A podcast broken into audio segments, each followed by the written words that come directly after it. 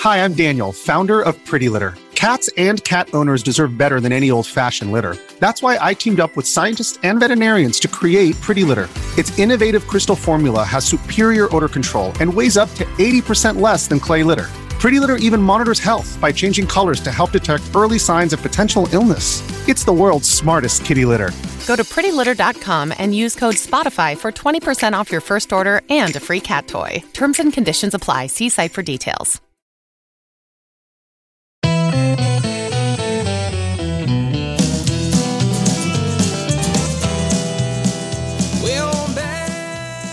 Well, welcome back, everyone, to another episode of True Crime on Easy Street. Just another week. I've no idea really what's coming up, but Scott's going to let us know here in a second. I'm Yeah. not sure. I've just I've got some notes that don't really make any sense, but we'll try to uh, clobber something together. Is that a word? Maybe. Sure. It is I'm now. looking at a at a typed Yeah. like pages and pages of typed words, Yeah. but then a lot of scribble scrabble on the top. Yeah. The more I go through my notes, the more I realize that I had a better idea than what I typed up, and so I'm scribbling and trying to fix things. So yeah. It's almost as if you're an editor. I know, right? Maybe it'll make sense. Uh, this is the final draft I hold in my hand. All right, that's it. I'm I'm excited. Have no idea what we're talking about today. No. Katie, I think we're both the dummies today, right? yes, we are. I mean, 'cause Scott's in the big chair, don't even know what what he's going to talk about. I mean, I'm just Purposely sitting didn't here. tell you. I'm just sitting here Yeah. dumb. We have any shout outs? I don't have any. well, we've got one thing. I'm Katie Givens. I'm not a lawyer. Oh, yeah. Oh. Scott Wright, mediocre journalist. Kelly Turner, not a doctor. We almost forgot to Yeah. introduce I ourselves. know. I know. I feel like we always almost forget to We introduce do. ourselves. We do. We're like ready to get. Wait a minute. We got to do Have- this first. Have we ever done an episode where we actually didn't introduce ourselves? well, we didn't start doing it until like what the third or fourth episode because my Maybe. friend from uh, Washington who had listened, she said, "I know who you are, Scott, but who are the other two people?" And so that's when we came up with the introductions. That, Oh. and that's very So, valid. Yeah, Thank you. And see, that just That was- goes to show you we Lori listen. Wildman, if you're still out there listening, four years later, thank you. Thank you, Lori. And and it just goes to show we listen to our, Yeah. our fans when they tell us. Yeah, if you have a What we suggestion, need if to you, do. good God, if you can come up with anything that would make this show better, please let us know. For the love. We Please are- let us know. Yeah, we're out of ideas here. Um Are you looking for an? for Oh, an- I actually have a shout out Okay. here. I was I was looking at our um, comments on Apple. This one comes to us from Apple Podcast, but I think I just I cl- I've just clicked away from where it was. Hold on. Sorry. so anyway, Katie, how's your day? We'll, we're going to kill time while she finds what she's looking Well, for. it's cold out again, It is so cold I'm again. upset about that. Yeah. Yeah, it is. What's the weather later?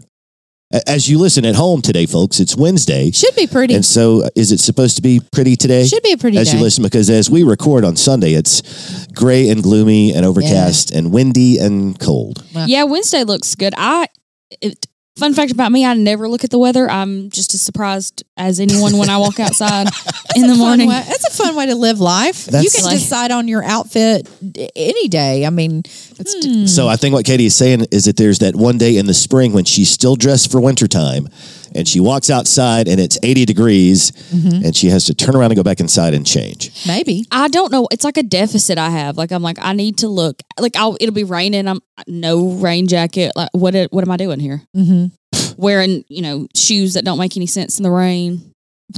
Right. yeah. That's so foreign to us old folks. I'm down to one pair of shoes. So they're, they, they, they work in every weather Those condition. are great shoes. I like these. I found our shout out. You guys Oh, ready? hit it. Okay. Uh, this comes from Donna R R O. Donna R Rowe, Oh, okay. All right. maybe. Maybe. Uh, I cannot believe I'm just now finding you guys. I listen to True Crime Podcast daily, but just found your podcast this week when I was searching for more on Joey Watkins. I'm from Menlo, Georgia, and love local stories and storytellers. So I started from episode one, and I'm listening to all of them. Sorry about episode one. Do you still Yeah, do you seriously. still do your recordings at Easy Street? Love you guys. Your newest fan, Dana, not Donna, Dana.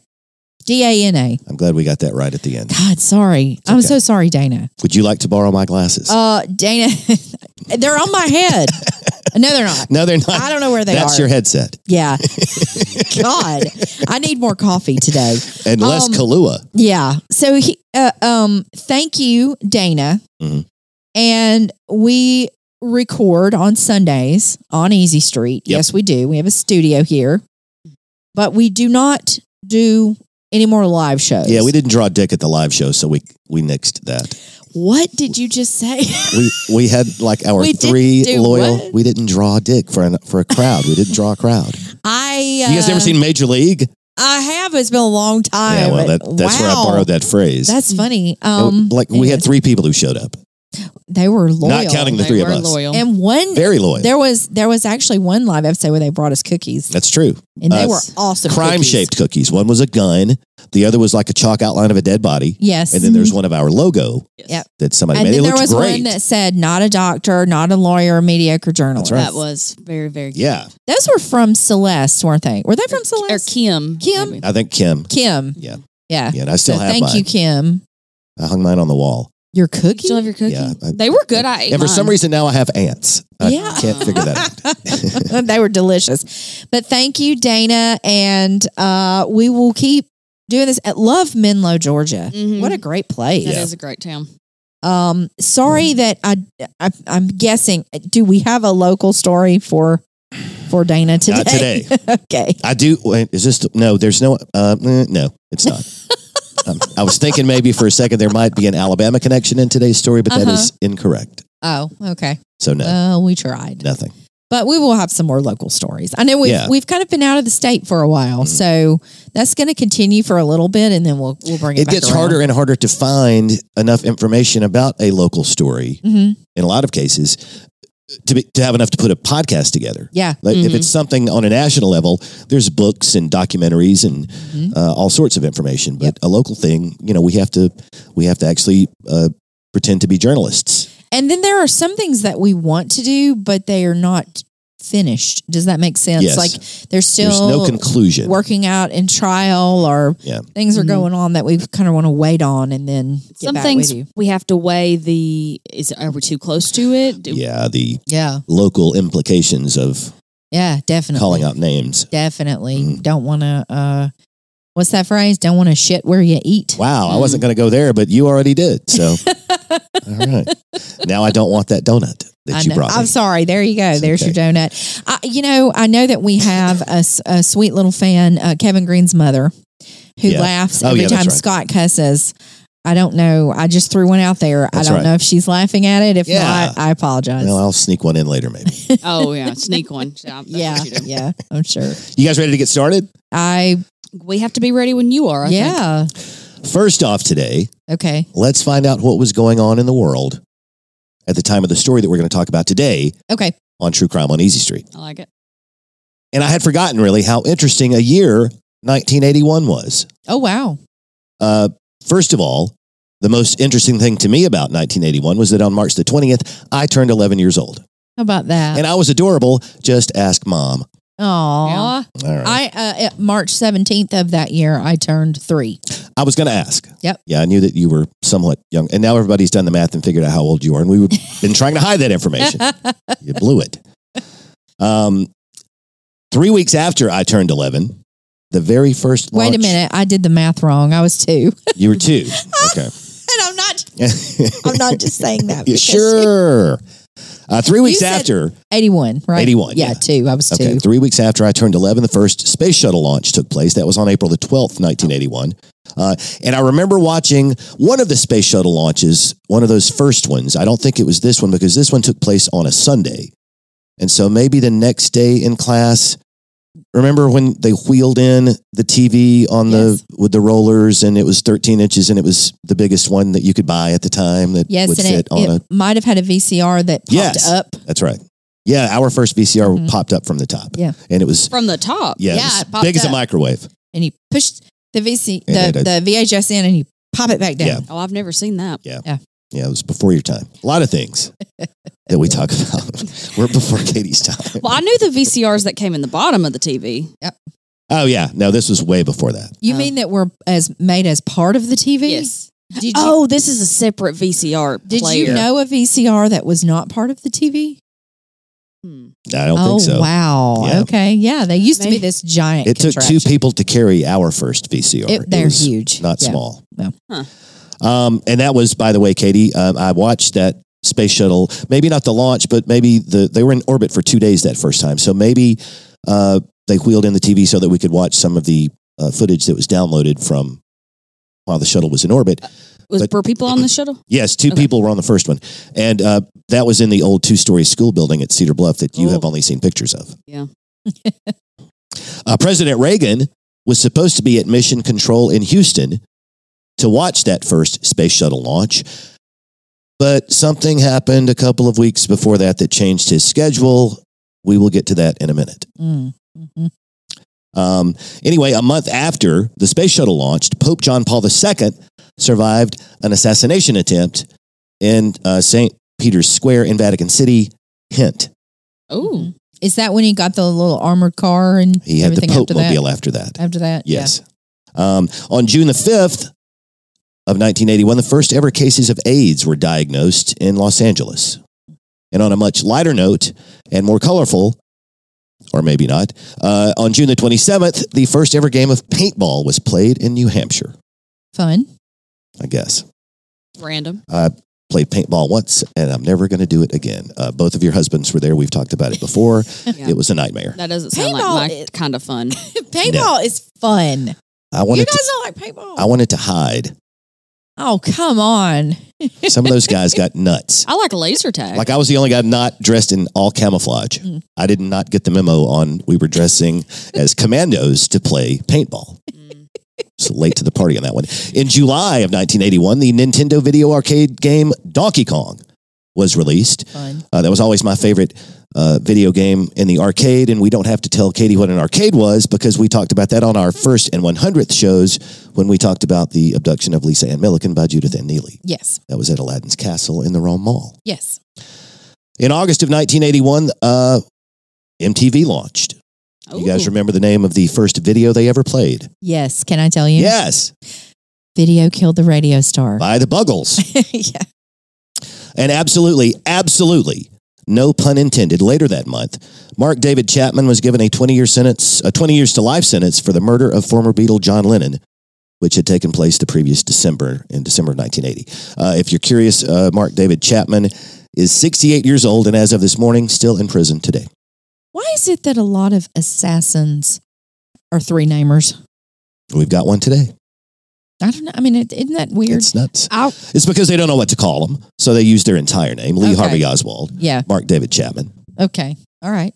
So probably in his real life, he, he wasn't a three namer Yeah, he's probably just Mark or Yeah. David. or David. Depends on how southern he is. That's true. Here's one for you professional wrestling fans out there. Speaking of Southerners, in September of 1981, Ric Flair defeated Dusty Rhodes to win his first ever World Heavyweight Wrestling Championship.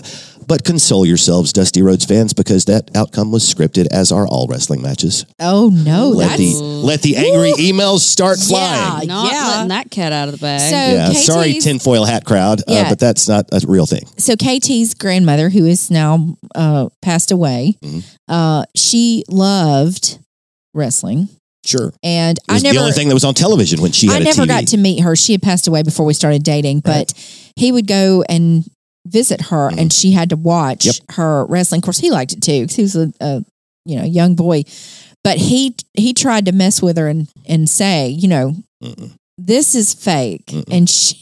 Her response is like, "Well, I'd like to see you last in the ring." With oh my gosh. Ah. yeah, my uh, my pat- uh, my paternal grandparents lived out in the boonies, and they just had the the antenna, and so one of the channels that came in the clearest was the Superstation, Channel 17 out of Yep. Mm-hmm. Atlanta. And in addition to watching the Atlanta Braves in the 70s and 80s, you also got a lot of Georgia Championship Wrestling. Ric Flair, Dusty Rhodes both started there. Yeah. You also got a lot of like rerun TV Yeah. in the afternoon. Yeah, Oh. that- I- Happy Days and the first 10 Addams times I watched Family. every episode of the Andy Griffith Show uh, yep, yep. was on Oh. the On Superstation. The Superstation. That's right. Yep. Uh, also in September of 1981, Sandra Day O'Connor took her seat as the first woman to ever be appointed to the U.S. Supreme Court.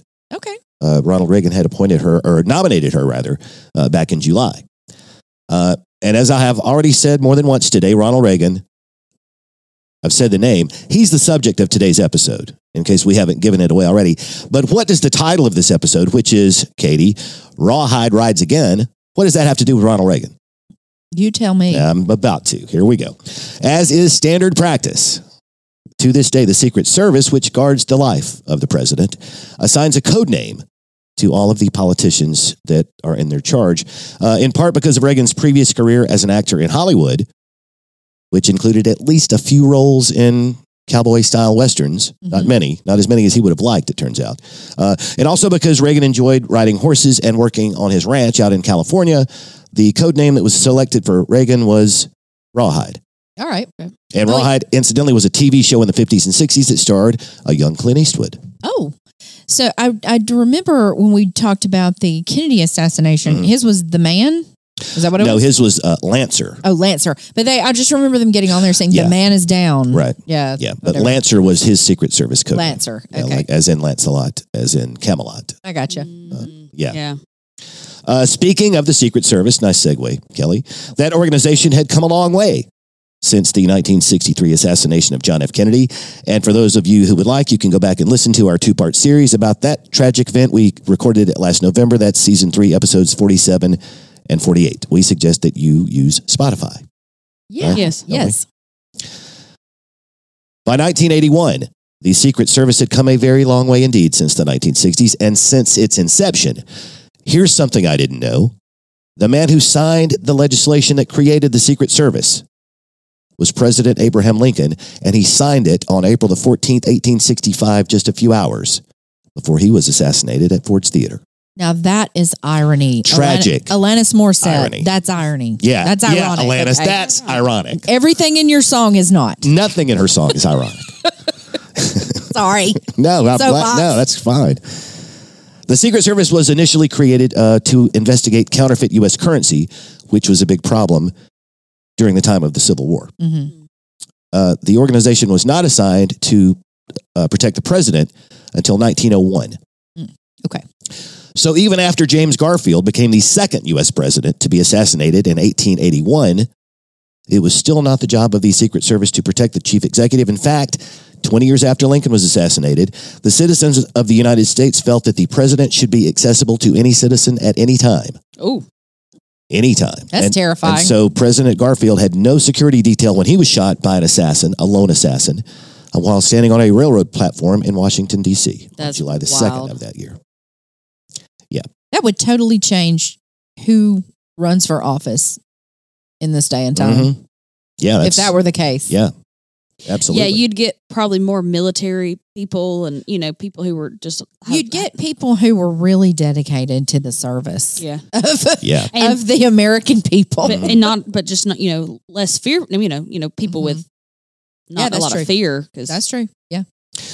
So it was after McKinley became the third president to be assassinated in 1901 that Congress finally requested a full time security detail for the chief executive, and the Secret Service was given the job. wait, there were three whole assassinations before we That's before right. we Three strikes. The first time the Secret Service stopped an assassination attempt was in 1950.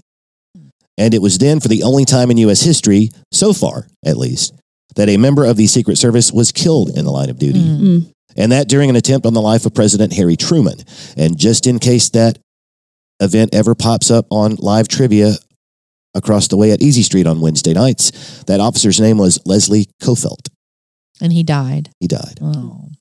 And we're not going to hash it out again, but we still recall how spectacularly the Secret Service failed in Dallas in November of 1963. Yep. 12 years later, in 1975, in September, President Gerald Ford survived two assassination attempts within just a few weeks of each other. The following month, the Secret Service gave him a bulletproof trench coat to wear, Nice. I found out. Oh, wow. I bet how did he walk around with that? Uh, he that may be why he f- fell. Ford, a yeah, lot. Ford was clumsy anyway. That that heavy overcoat didn't help anything.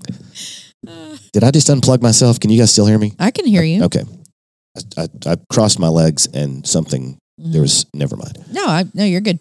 Um, there have been a lot of presidential assassination attempts through the years, but we're not going to get into all of them. If you really want to know more, go to Google and uh, type in presidential assassination attempts and read the rest for yourself if you like. I could see in this day and age if there if there was one that it would be kept secret. You know if it I don't wasn't think if it it, could be- wasn't There's too much televised. press. There's too much press around the president at all times, I think, for that to happen. maybe. It would depend. yeah depend. All right, I'm through fiddling around. All right. You guys ready to get started with this thing? Let's do it. Our story today takes place on March the 30th, 1981. It was a Monday, kind of like today cloudy, overcast, cold. The broad outlines of the story may be familiar to many. Reagan, freshly turned 70 years old at the time, had just finished giving a speech when he was shot by a deranged gunman. He was rushed to the hospital and underwent surgery. By that evening, it was almost certain that he would fully recover. Indeed, Reagan was back at the White House in just 12 days and gave a stirring speech to Congress less than a month after the assassination attempt. But a lot of what happened that day was not revealed until a book titled Rawhide Down was published by a reporter named Dell Quinton Wilbur in 2011. It turns out that the White House had kept secret the fact that Reagan almost died that day in the emergency room. In fact, there were plenty of facts about what happened that day that no one knew for 30 years until this book came out. We're going to tell you a few of them today. So Reagan had been president for just a couple of months when he and his Secret Service detail prepared to take a short limousine ride from the White House to the Washington Hilton Hotel in D.C. Reagan was headed there on that chilly, overcast day to give a speech in the afternoon to a large group of union organizers in the hotel's ballroom. The Washington Hilton was one of the city's prime venues for presidential speeches and fundraisers, and it still is today. The hotel featured a specially designed VIP entrance, which turned out to be a terrific waste of time and money. And I'm about to tell you why. Uh, it was on the side of the building, and it was installed after the Kennedy assassination in order to uh, help protect the president when he went there for speeches, which had happened dozens and dozens. Of, every president goes to the Washington Hilton to give speeches to large groups of people. They have a huge ballroom and the security, and it's close, so it's an easy an easy trip over, and a normally a pretty secure location. uh, before leaving for the speech, Reagan ate breakfast that morning with his wife Nancy. Oh, I forgot. You guys know that Reagan loved his jelly beans, right? I didn't know that. Yes, he had a huge glass bowl of jelly beans on the uh, table in the cabinet room of the White House. And so I brought you guys some jelly beans today. Thanks. Scott has brought a Ziploc bag Well- of jelly beans. I think these are jelly bellies, actually. Jelly beans. You know the jelly bellies?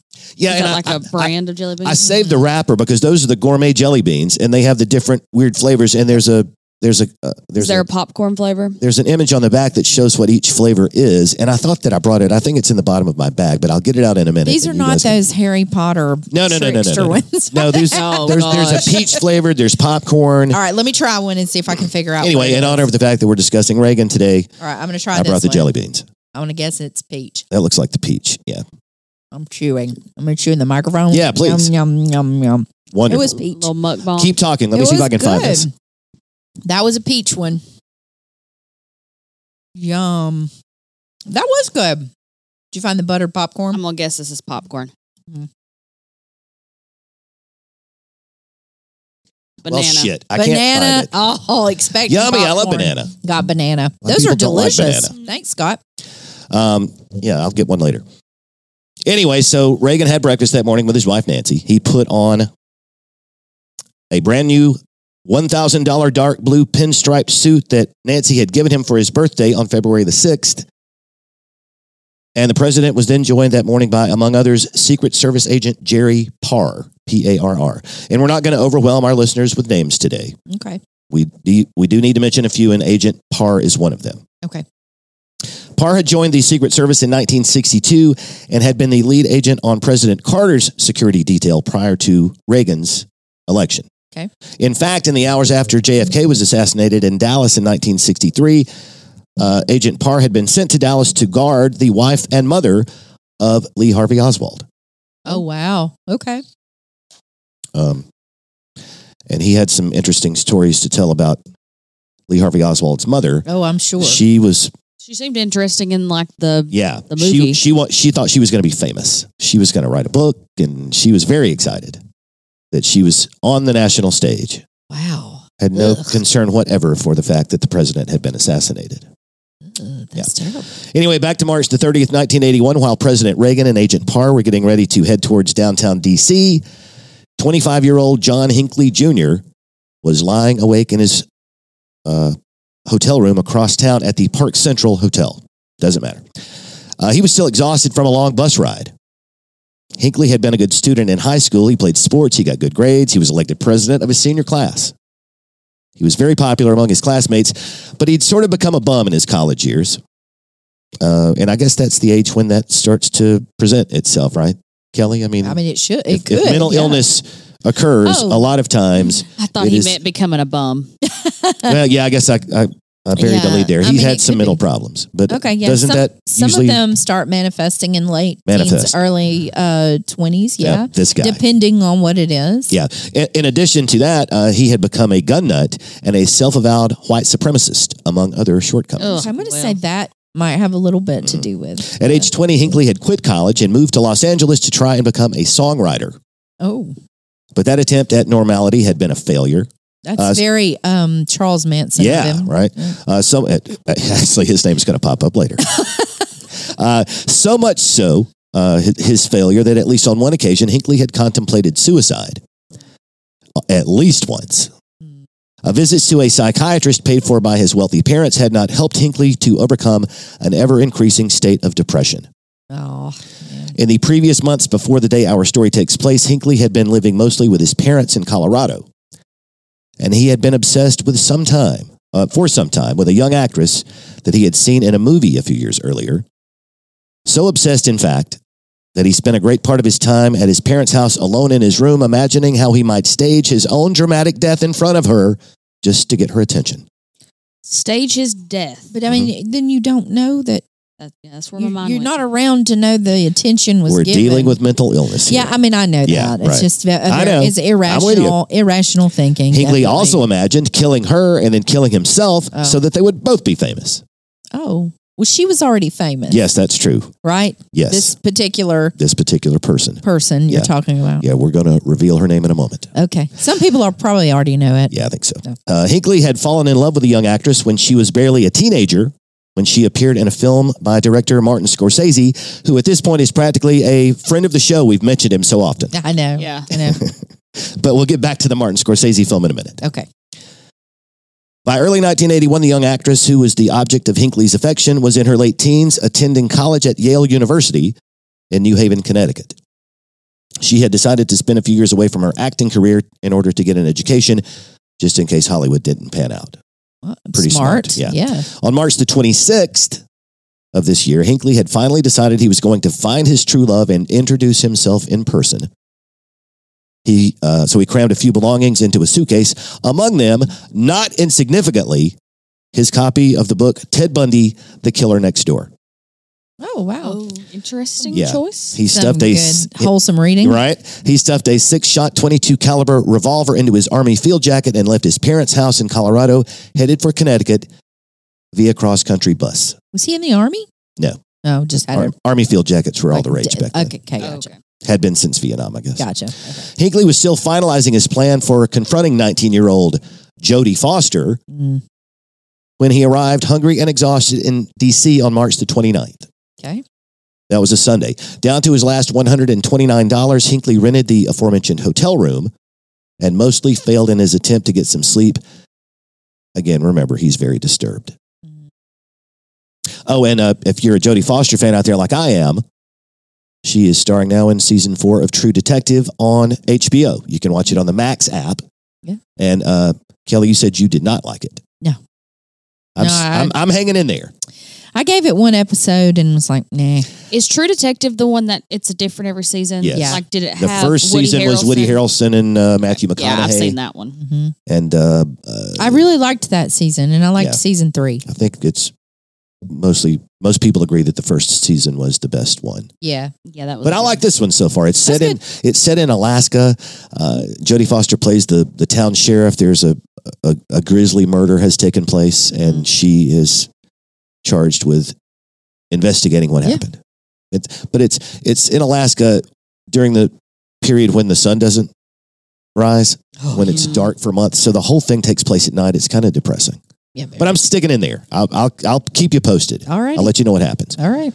The next morning, March the 30th, Hinckley had an Egg McMuffin for breakfast. Sorry, McDonald's is not a sponsor, but they could be. Mm-hmm. I like and then that he, McMuffin. yeah, then he grabbed a copy of uh, that day's edition of the Washington Star. While walking back to his hotel room, his eyes were drawn to page A4 which included a printout of President Reagan's schedule for the day. Remember, he's headed to Connecticut Mm-hmm. to confront Jodie Foster. So smart to have the president's schedule. That's what. Yeah, the this paper. this stuff is just blowing my mind. That Yeah. the things that used to happen. So while he was in the shower back in his room, Hinckley began to second guess his plan for killing himself in front of his true love, Jodie Foster. And then suddenly he had an idea a wonderful, awful idea.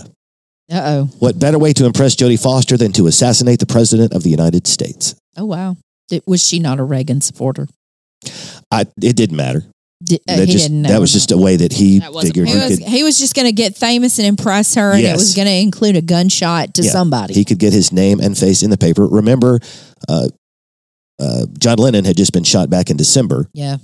And so Hinckley saw all of the publicity that Mark David Chapman had received. Mm-hmm. That's probably churning in his tiny brain. sure. Um, let's try and put ourselves in Hinckley's mind for just a minute, shall All we? Because there's Sure. room enough for all three of us Sure. in there. Okay. Uh, Hinckley's is the mind of a depressed loner, a failed LA songwriter, and he's in love with a talented, acclaimed actress who had already been nominated for an Academy Award for her role as a teenage prostitute in Taxi Driver, the Scorsese film.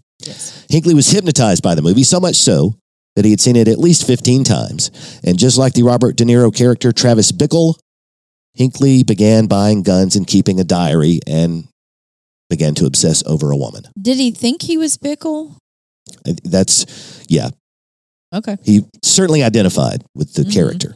Did he hear voices? I don't know. Um. I don't. uh, I don't think so. Seems though he has a, a difficulty interpreting reality from movies or film or Seems that way. yeah. and he, Hmm. he thinks that Jodie Foster's going to fall in love with him. Uh, what Hinckley lacked in talent and ambition, Jodie Foster had in droves. And uh, uh, let me just say Sure. this: uh, n- n- now in twenty twenty four, Mhm. uh, we know that there's absolutely no way Jodie Foster would have ever fallen in love Yeah, with him right. for multiple reasons. Yeah, he was uh, really swinging at air there. big time. Yeah, big time. Oh wow, I didn't even think about that. No, yeah, he's, he's completely and utterly not her good type point. in every way. Yeah. Uh, so it's at this point when Hinckley realizes that a dozen roses and a box of candy is probably not going to persuade Jodie Foster to love him back. In Hinckley's disturbed brain, the rallying cry has become go big or go home. And so Hinckley is going to go big All right, in his attempt to impress Jodie Foster. Uh, it sounds crazy, right? And it is. yeah, it's very difficult for us to to link all this together to make it seem like it's it makes sense Yeah. It- because it only makes sense to him. This is the mind of a deranged Ve- man. very irrational. We already know that Hinckley has been seeing a psychiatrist and was depressed, but here's something else. The previous year, Hinckley had stalked President Jimmy Carter while he was on the campaign trail. In fact, it was discovered later that Hinckley at one point had gotten to within one foot of President Carter while he was giving a speech in Dayton, Ohio, but Hinckley had left his revolver in the locker at the bus station. He did not want to risk getting caught with a gun during what he considered to be a test run for a possible future assassination attempt. hmm Uh, and that future opportunity arrived on Monday, March the 30th, 1981. This time, Hinckley brought his gun along when he headed for exactly where compliments of the Washington Star he knew the president was going to be that afternoon. Mm. Before leaving his hotel room, Hinckley sat down and penned a love letter to Jodie Foster, a- and it included these sentences, and I'm quoting There is a definite probability that I will be killed in my attempt to get Reagan. It is for that very reason that I am writing you this letter. As you well know by now, I love you very much. And he signed it John Hinckley. Hinckley included the last line that I just read because he had not simply admired Jodie Foster from a distance since 1976. He had found out sometime in 1980 from a magazine article that she was a student at Yale, and so he began sending her love letters. Oh. At some point, Hinckley got uh, Foster's dorm room phone number and somehow summoned the courage to give her a call on the phone. He even tape recorded the conversations for posterity. And if you want, you can go on YouTube and listen to those. Are they creepy? Yes. Um, at one point, Hinckley asks Jodie Foster, What are your friends laughing at in the background? And she says, They're laughing at you. Ooh. Whoops, daisy. Let me ask you this: Did he have any like? Uh, we don't know about hallucinations. Mm. We don't really. Know I don't that. know. Delusions? Would you say? Yep. Would you say illogical changes in behavior or thoughts. Yes. Would you say hyperactivity Possibly. and thought disorder? Yes. Well, those are the positive symptoms of schizophrenia. Mm, yeah. I think he was probably, uh, I think in, in, in the trial. Because he, he does not sound depressed to me. I mean, Yeah. you can have some downs. So he was misdiagnosed. Well, that, but I, I, yeah, Sounds a little manic. yeah, kind of, and that's very difficult because sometimes with with bipolar, it would have been manic depression. I think Right. back in the eighties, what they called it, but um, some of these things can occur as well. Okay. But man, I don't know. I don't know about this one. He's he's um. Am I insensitive if I say the guy was nuts? No, you're Okay. not. I mean, well, I Yeah. don't know, maybe. There's a 45 minute documentary that you can watch. Uh, just get on Google and uh, search for the, this is the title. It's a little long. How a man obsessed with Jodie Foster nearly killed the president. Uh, and it includes an interview with the guy who wrote the book Rawhide Down, uh, Del Quinton, whatever his name was. And see, that just sounds so so wild Yeah. and and not connected. You Yeah. know, Well, when he wrote the letter, Hinckley folded the letter, stuck it in an envelope, put it into his suitcase with his copy of the Ted Bundy book, and left it in his hotel room. So he didn't send the letter. That's how they found it. Uh, wow. Uh, he then reached into the same suitcase and grabbed a box uh, containing six Devastator bullets. Devastator bullets are designed to explode on impact Wow. and inflict maximum damage. What does his voice sound like on the recordings? Normal? It does? Yeah. Does he sound calm? Yeah. But not like creepy calm. Mm. Well, it sounds creepy to me, but I know what he did later. Mm. But if you if if he Mm. had not have gone and shot the president, Yeah. would you still think he's creepy? Based on the Probably. things that he said, yeah, but you know, Yeah. you know that I love you and uh, why can't we be together? Kind of nuts. Yeah. I don't feel bad about saying nuts now. But just a, am an obsessed fan, but Yep. and it, it's a completely different ball game. Back on the other side of town after giving his afternoon speech to 4,000 union members at the Washington Hilton, Reagan and his Secret Service detail walked back down the long hallway lined with presidential portraits to the VIP exit to get into the back of the 1972 Lincoln Continental limousine that was used to transport the chief executive. The specially designed vehicle weighed six tons, was protected by heavy armor and bulletproof glass, and featured a powerful V8 engine. Oddly, its rear doors opened backward stick a pin in that because that design Uh, quirk, Explain that to me. What do you mean? the, instead of opening with the hinges at the front of the door, the hinges were in the back of the door so that it opened. Like a hearse? l- Yeah, it, it just opened with the doors facing the So front like of the, the- door came unattached instead of the rear of the door so that the door opened. So Hmm. the door Mm, Backwards. would open, like if you're on the driver's side, the door would open to the right instead of the left. Yeah, I mean, you could open Okay. the, the driver's side door and the door behind it, and the doors would face each other. Ah, I'm Yeah. with you now. Yeah. Okay. Yeah, yeah, yeah. So you're not talking about the very back of a vehicle. You're talking about I'm- like the, back Oh, the, seat. side doors, like the, back seat. rear seat. The, back, yeah, the rear seat that's doors it. open Okay, the I'm wrong with you. way. For some reason in my head, I was thinking like Oh, I got you. the very oh, like back, it had a, like a hearse yeah. would open. No, not yeah. that way. Okay. I see what you mean. Um, what happened next is available for viewing on YouTube. Video footage of the assassination attempt was captured by several news cameras Oh god. that were there that day behind a rope line that had been temporarily set up about 20 feet from the VIP entrance and the presidential limousine. Well, they knew his schedule. Yes, the limo was parked, engine running, and backward facing right rear door open, awaiting the arrival of the president and his security team. And uh, just to get the image in your mind, the car was parked where the trunk of the car, the rear of the car, was closest to the rope line. Okay.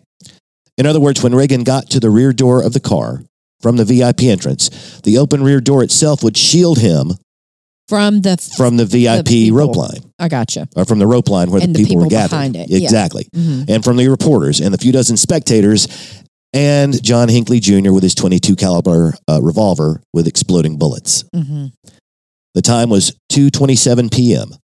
We will tell you what happened next right after this word from our sponsors.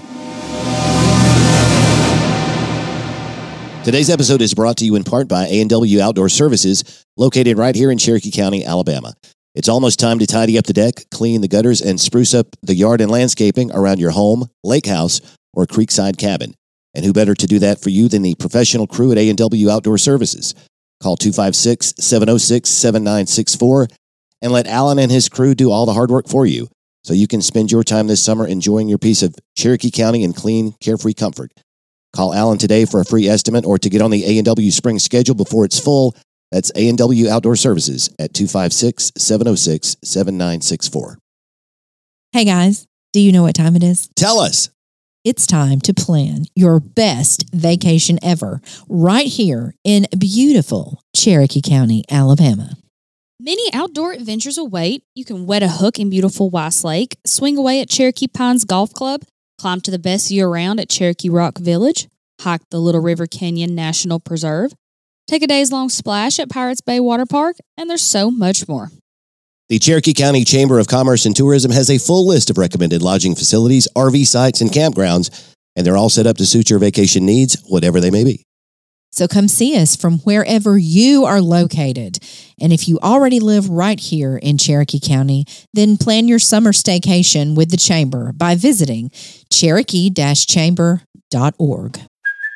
Hey, it's Kaylee Cuoco for Priceline. Ready to go to your happy place for a happy price? Well, why didn't you say so? Just download the Priceline app right now and save up to 60% on hotels. So, whether it's Cousin Kevin's Kazoo concert in Kansas City, go Kevin, or Becky's Bachelorette Bash in Bermuda, you never have to miss a trip ever again. So, download the Priceline app today. Your savings are waiting. Go to your happy place for a happy price. Go to your happy price, Priceline. Thank you to all of our wonderful sponsors. We appreciate each and every one of you. Scott, I guess this is where the story gets bad. Yes. So it's 2:27 p.m. on Monday, March the 30th, 1981. Just as President Reagan walked towards his car from the VIP entrance and raised his left arm to wave at the crowd at the rope line, six shots rang out. The first shot hit President uh, Press Secretary James Brady in the head, Ooh. just above his right eye. He fell so close to Hinckley that he almost landed on top of him. He fell on the shooter. Almost, it's right at his feet. Oh. He was that close when the when the shot was fired. Is is he with us still? I'll get to that. Okay. The second shot hit police officer Tom Delahanty in the back of the neck, dropping him to the ground. He screamed, I've been hit. Hinckley's third shot sailed over President Reagan's head, likely because Reagan's head was no longer where Hinckley was aiming, because just a millisecond before he pulled that trigger the third time, Agent Parr shoved the president into the open door of the limousine and followed him into the car. Mhm.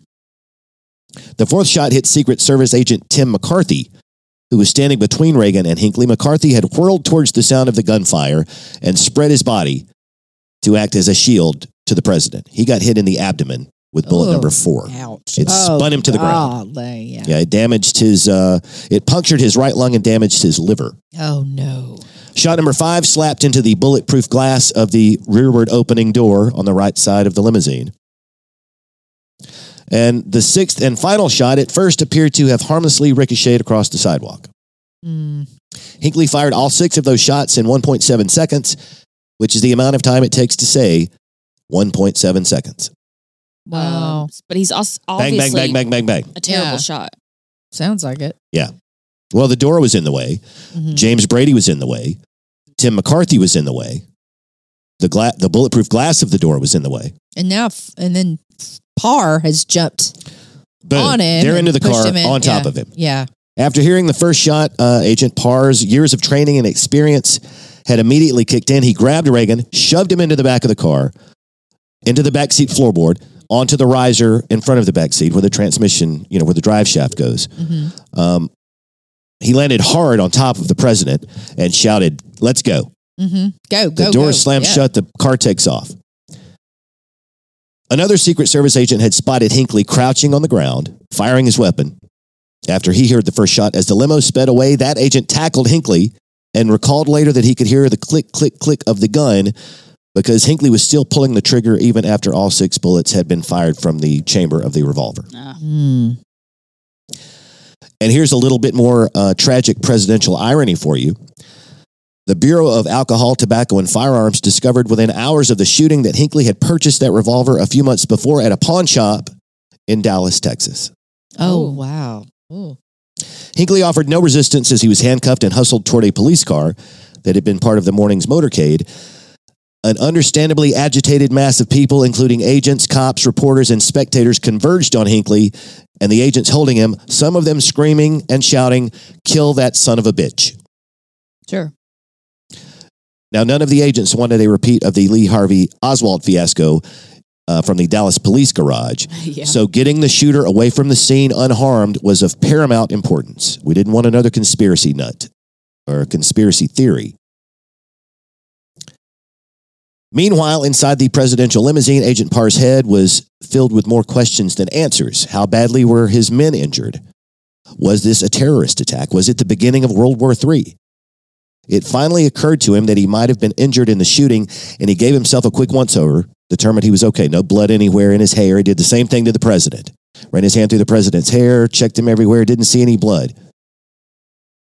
Uh, in answer to Parr's questions about how he felt physically, Reagan said that he wasn't hit, but he thought he might have been injured when Parr landed on top of him in the car. Because he's what, 70? 70 years old. 6'2, 6'1, 190 pounds, I think, Reagan. 70 years old. Parr grabbed the radio transmitter and gave the order for the limousine and the follow up car to return to the White House. And just about then, he looked over at the president again. And the president said, I can't breathe. I think you broke one of my ribs when you landed on top of me. Mm. Reagan wiped his lips with, with a napkin that he had picked up at the speech Mhm. at the hotel. And when he took it away from his mouth, it had frothy blood. Oh, on it. No. So Parr realized immediately that Reagan had blood in his lungs, Yeah. Mm. possibly from a puncture caused by a broken rib. Go back to the White House. There's a doctor at the White House, Mhm. or go to the hospital. That was the determination, the decision that Agent Parr had to make. Snap judgment, What do you decide? hospital, Okay. Okay, well, yeah. good. save the good. president's life. Yeah. Good. Good decision. So on Parr's orders, the driver of the limo stomped on the gas and headed directly for the emergency room at George Washington University Hospital in D.C., just a few minutes away.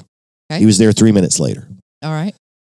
Uh, at the time, the hospital had one of the most advanced trauma centers in the country, which was a big change from a decade before when it had not had a trauma unit at all. That's wild. The doctor in attendance in the ER that day, in fact, was the man who had established the trauma unit, the trauma room at Mhm. George Washington a few years before. It was one of the many lucky breaks that Ronald Reagan caught that day. Yeah. In fact, according to the author of Rawhide Down, in the 1970s, a soldier who had been shot and wounded in Vietnam had a better chance of survival than someone shot on a street corner in most cities in the United States due to the lack of equipment and expertise in dealing with trauma injuries. Mhm. But by March of 1981, George Washington had one of the most advanced trauma units in the nation, which was why, when Reagan was determined to have been injured in some undetermined way, they still don't know how he's injured, but they know he's coughing up blood. Uh, they got him straight to the ER, like I said, three minutes away. The unlucky break that Reagan caught that day was the trajectory and path of that sixth and final bullet, obviously. Mm. Uh, that bullet had smacked off the side of the limo just above the right rear wheel and passed through a three inch wide gap that was left when the door opened. There was a gap between the, the edge of the door and the edge of the car, three inches wide. The bullet smacked off the armor on the side of the car. It flattened it to the size of a dime.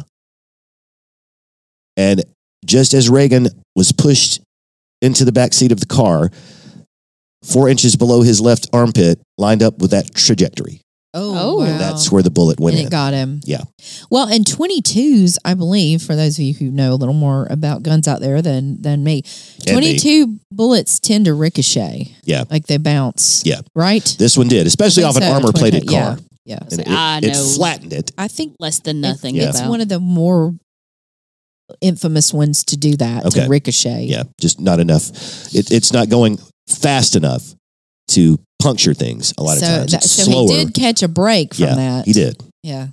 Uh, the flattened bullet cracked a rib, tore open a bunch of blood veins, which caused massive internal bleeding Oh, gosh. and lodged in Reagan's left lung one inch from his heart. Oh, Oh, God. wow. When the limousine arrived at the ER entrance at George Washington, Reagan insisted on walking into the hospital. Good Lord. He made it inside under his own power, but just barely, just past the glass doors The president collapsed onto one knee, at which point a bunch of orderlies grabbed him and rushed him into trauma room one, He got scooped up. And, Yeah. yeah. beginning Trauma a room hectic, one. chaotic, yeah, Yeah. trauma room one, Yeah. beginning a hectic, chaotic, and precarious few hours in the life of the president and the world. Yeah. One of the uh, of the primary interest to the first doctors on the scene was the president's extremely low blood pressure, which indicated that he was in shock. Those ER doctors knew immediately that most 70 year old men Mm. who were in the same condition as Ronald Reagan did not survive. hmm One nurse told a story about rushing into the room, seeing President Reagan stark naked and barely breathing on the examination table. His brand new pinstripe suit had been cut off of him Oh. and was laying in a pile in the floor. hmm Uh, the nurse experienced a flashback to the only time she ever remembered seeing her father burst into tears, which had happened 18 years earlier when, as a child, she was present when her father found out that President Kennedy had been killed. Oh, And so the nurse began to shake and cry herself because she thought that she too was about to experience the death of a president, Mhm. this time with her own eyes. That's tough. You know, and I just want to say to to folks who work in this field, who do these these trauma rooms and and do this kinds of thing. there's- imagine. There's so much emotion going on like that, and then you have to just suck it up and go. Yeah, you got to shut it suck down. it up and go, Yeah. Mm-hmm. and they do it every day successfully. That's it's amazing to me. So this very traumatic event, this nurse and the, the president's there. Nobody thinks he's going to survive. Leave it to Ronald Reagan himself to provide a moment of levity in the room. Wait a minute, he's conscious. Yes. he is laying stark naked Yep. on a bed, no Mhm. cover, because they're working on him. Bunch of IV tubes in his arms. He's got an oxygen mask on his face. He probably doesn't even know he doesn't have any clothes on at this point, does he? Probably not. Yeah, probably doesn't care. Well, No. actually, I don't know that I would actually he care. does. Oh, what does he say? Actually, he does. oh no. Uh, always able to keep his sense of humor intact. oh gosh. that Reagan, and known for his ability to think on his feet and apparently on his back as well. Wow. And despite the extremely grave circumstances he found himself in, Reagan at one point chuckled and pretended to complain about the loss of his $1,000 suit. He's like, that's a new suit, guys. I know. Come on. And when Nancy was allowed to see him while he was still in the ER room just a few minutes later, stark naked, tubes Yeah. everywhere, yeah. oxygen mask on his face. Nancy leaned in to kiss him on the forehead, and Ron looked at her and said, Honey, I forgot to duck. That was a line that heavyweight boxing champ Jack Dempsey had said to his wife one night in Chicago in 1926 when he was knocked out in the ring by Gene Tunney during their first fight. That was, see, I, I said Chicago, that was in uh, Philadelphia, Philadelphia. the first fight. I mean, They wh- fought again in Chicago. why is this reminding me of what would happen if Shane Givens got Yeah, shot? right. Like, like, why- why would he be making these jokes in the ER? Yeah, right. So 55 years after uh, Jack Dempsey said it, the line was spoken again by Dutch Reagan. Dutch was his nickname when he was a kid. And when he was a younger man, he had been a radio sportscaster before he went to Hollywood. Mhm. Uh, he tells this one story Reagan always did about how one time he was calling a baseball game on the radio and he wasn't at the baseball game. He was getting the facts of the baseball game over the telegraph in Morse code. And at one point during the game, the telegraph went out. Oh no. So he had to fake it.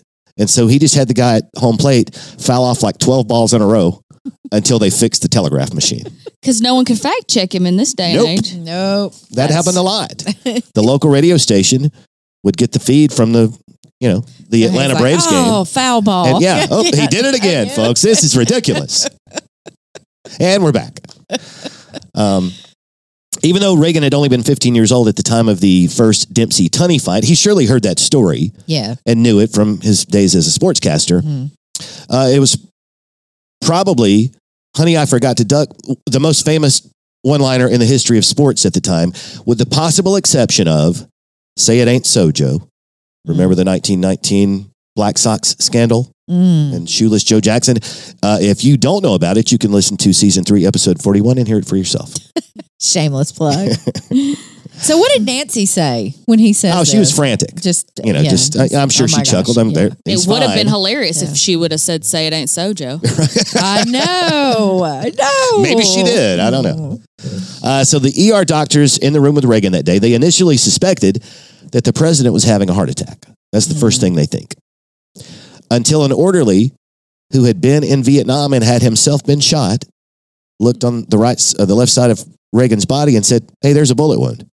It was just a thin slit because remember, the bullet was the size of a dime and size and shape of a dime, Mm-hmm. and it went in sideways. And interestingly enough, barely- no one argued with him or said, "Nah, it's not. We got to get him to this other." Well, I think they all hospital." realized, "Oh yeah, shit, it is a gunshot." No, I'm just trying to say, Oh, yeah. you know, then they didn't like s- take him immediately away from the hospital and take his body to some Right. Yeah. other just unknown location in the dead of the night. Right. they Oh, yeah. just sat Right. there and said, "Let's work on this bullet Yeah. wound." Uh, so doctors immediately ordered a, a chest X-ray for the Okay, president. all right, They found the bullet. They stabilized his breathing uh, and his blood pressure with fluids. hmm Uh, prepared a plan of action and rushed the president into the operating room for exploratory surgery to remove the bullet that they now realized was still in his chest. Oof.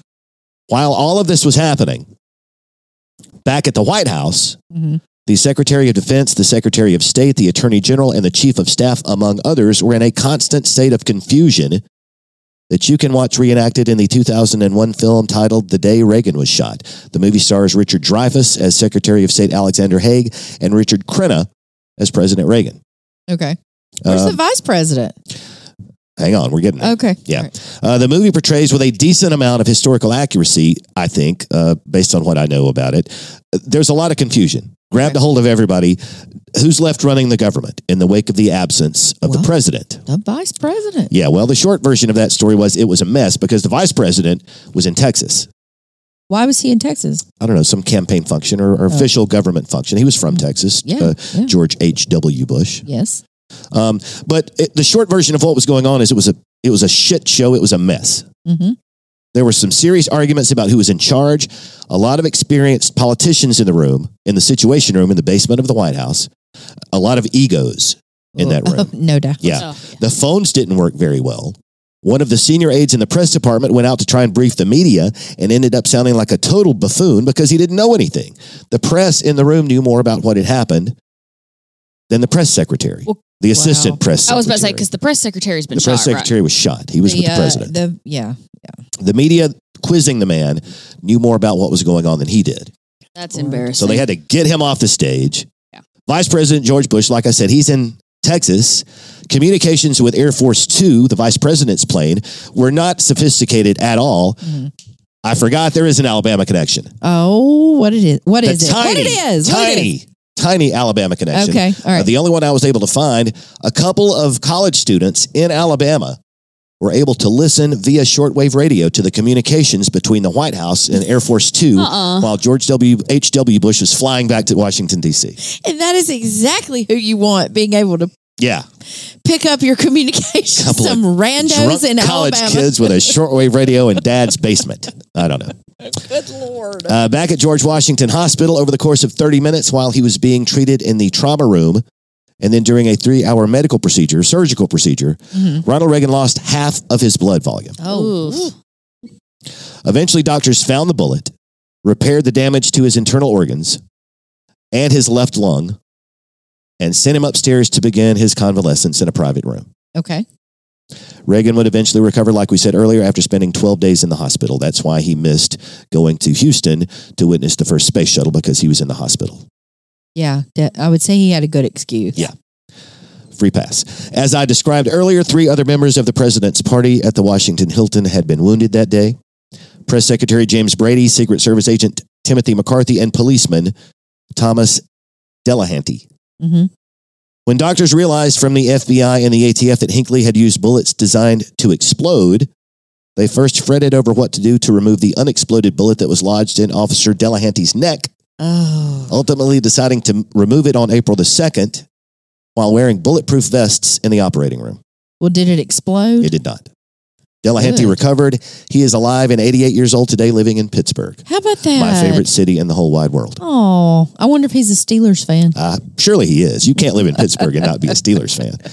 Uh, Secret Service agent, uh, Secret Service agent, shit. Mark that. Secret Service agent Tim McCarthy Wait a minute. I think pause. Yeah. And give her some time to three. Oh, I don't. Oh, no, yeah. no, just Were leave you- it. I don't care. Okay. It's it, yeah, leave it. Uh, McCarthy wasn't even supposed to be on the job that day. He had literally lost a coin toss with another agent and had to go into work that morning. He was released from the hospital after a two-hour surgical procedure to remove the bullet in his abdomen, and he was later awarded the NCAA Award of Valor. Uh, he retired in 1993 and returned home to Illinois, where he had played college football for the Fighting Illini, thus the award from the NCAA. Okay. All right. McCarthy is still alive today, age 74. He is a husband and father of three adult children. Awesome. It turned out that the only bullet of the six fired by Hinckley that day that had actually exploded was the one that hit Jim Brady in the head. Oh no. Brady would take several months to recuperate. Wow. He's alive? He's he he passed away in 2014, but he survived. Holy moly. Well, he suffered brain damage. Oh. yeah. He lived the rest of his life with uh, slurred speech, partial paralysis, and memory loss. Oh. When he died in 2014, his death was officially considered a homicide Mhm. Yes. because he did eventually die from the injuries he received Absolutely. from John Hinckley Jr. Yep. Uh, ultimately, though, prosecutors decided not to charge Hinckley with Brady's death. No Eh. reason given. Oh. well, probably just Probably just time, I Yeah. guess. resources. Speaking of Hinckley, Yeah. uh, the would be assassin was found not guilty by reason of insanity in 1982. that's why they didn't try. Interesting. Him Yes, he'd already been Interesting. found not guilty by Yeah. reason of insanity. Yeah. Uh, he tried to commit suicide twice while he was in jail before the trial, uh, which turned into a battle of competing psychiatric doctors as witnesses. Both sides. Saying Or different arguing things. this. Yeah. again. Yeah. Ultimately, a federal jury found that the prosecution had not met the burden of proving Hinckley's sanity beyond Mm. reasonable doubt. Gotcha. And so they sent him to a mental hospital. I mean, they're not wrong. Yeah. Yeah. I know. I, I agree. If anybody was crazy, it was John Hinckley Jr. Yeah. Uh, before the Hinckley case, the insanity defense had been used in less than 2% of all American felony cases and was unsuccessful three quarters of the time. It's it's it's a difficult burden. Yeah. Well, it got harder after that because there was a huge national outcry Oh, what people that were Hinckley was angry. found. I Yeah. remember. Yeah. Uh, the U.S. Congress and a number of states enacted legislation that made the insanity defense more restrictive. It put the burden of proof on the defense to prove that he was crazy Yeah. So this instead is of the instead burden of of the the, state to prove that prosecution. he's not. so this Yeah. is before that. That's right. Okay. Okay. Yeah. That that makes sense because when you said that, Yeah. I wasn't going to argue with you because I figured you would, but I was thinking that the burden was. That's But I right. think you and can- Hinckley's the reason why. I think you can look at him and say, I mean, does he truly understand right from wrong? Yeah. Well, they had 34 years to Yeah. figure it out because that's how long he spent in a mental hospital.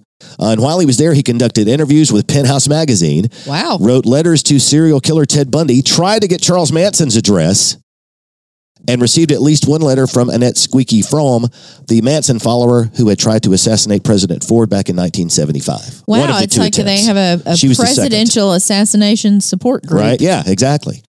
Wow. As for the president, Ronald Reagan's popularity soared in the wake of the shooting. Oh, yes. His honey, I forgot to duck remark, along with another famous line he uttered just before they put him under in the operating room. You guys remember this one? Uh, he looked up at all the doctors around him and said, Wow, I hope you guys are all Republicans. No, I don't remember.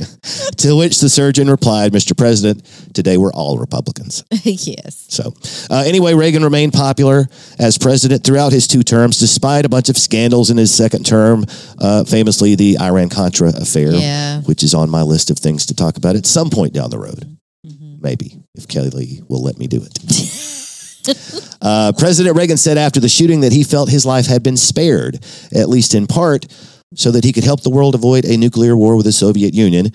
And ultimately, I guess he accomplished that goal because we're sitting here today, I guess so. right? yeah. Uh, the nation's 40th president passed away in June of 2004 at the age of 93 from pneumonia and complications from Alzheimer's. Mm-hmm. I disease. was in Washington, D.C. the day they flew his body in. Really? and I was there the a couple of days leading up to it, Right. and I got to watch the uh, planes practice where they fly up and then one drops off. Right. got to see that, Yeah. and uh, the place was, I mean, it was uh, The it missing was a man circus. formation, Mm-hmm. that is called. Yes, um, and th- every time, everywhere you turn, that this road's blocked off. This road, you couldn't get anywhere near Yeah, I guess any. he lied. I guess he he laid in state uh, at the Capitol. mm-hmm. I flew out the day he flew in. Okay.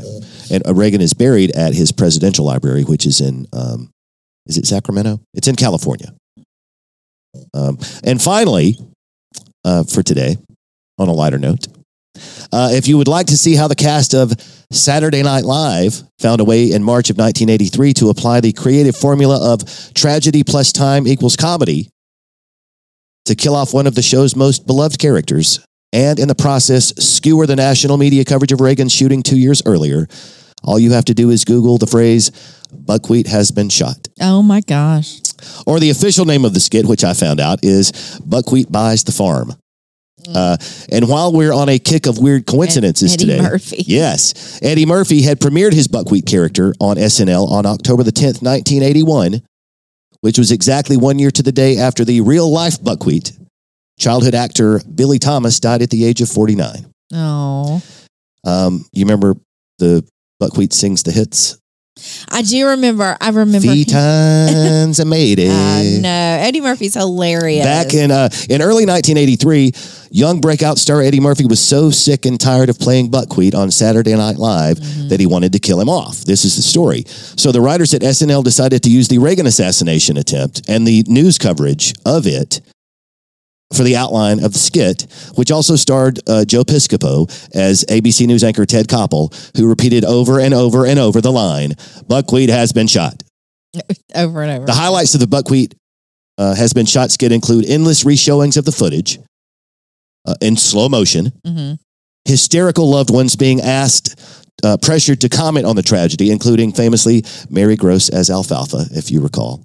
You guys have to watch this if you've never seen it. uh, and even a corporate sponsor who urged people to use their product because, quote, buckwheat would have wanted it that way. Yeah, he's one of the little rascals. I forget this. So they Yeah. have all the little rascals. there. Uh, incidentally, if we uh, if if if we ever decide that we want to do an April Fool's Day show, Mhm.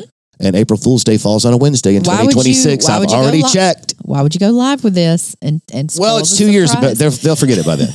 but we should do the whole buckwheat thing. probably not. Yeah, maybe not. All right, guys, that's all I've got. That is the story of Rawhide rides again. And uh, right again, he did for he a did. second term, and right. and on and on until he finally passed Till away. 2004. Uh, Shit, there went my notes. literally, I don't need 'em anymore. littered the floor of the studio. and They Katie felt- just cleaned. you just, I don't, you did you even hit the desk with those? I think I notes when completely you missed it. I decided- don't even know why I moved the chair closer to the desk Yes, because say it didn't your do a look at glasses the- are sitting there. Yeah. I- Well, thank yeah, you, that's why. Scott. That was a very good. I, I learned a lot of new things. I did about too. That I learned a lot, today. and I, I So, remember when it all happened, but I still learned a lot. Yeah. So thank you very much, and you guys can uh, thank Scott by leaving us a comment on Apple Podcasts or Spotify. Uh, you can visit our website, truecrimeoneasystreet.com. Check us out on Facebook, Instagram, and uh, you can leave comments there. Whatever. The we platform love it. formerly known as Twitter, yeah. Yeah. if you want. X Yeah, it's X now. X. So X me out of there. I don't like it. uh, anything else today, guys? no. Is that it? Are we done? We're done. Good night, everybody.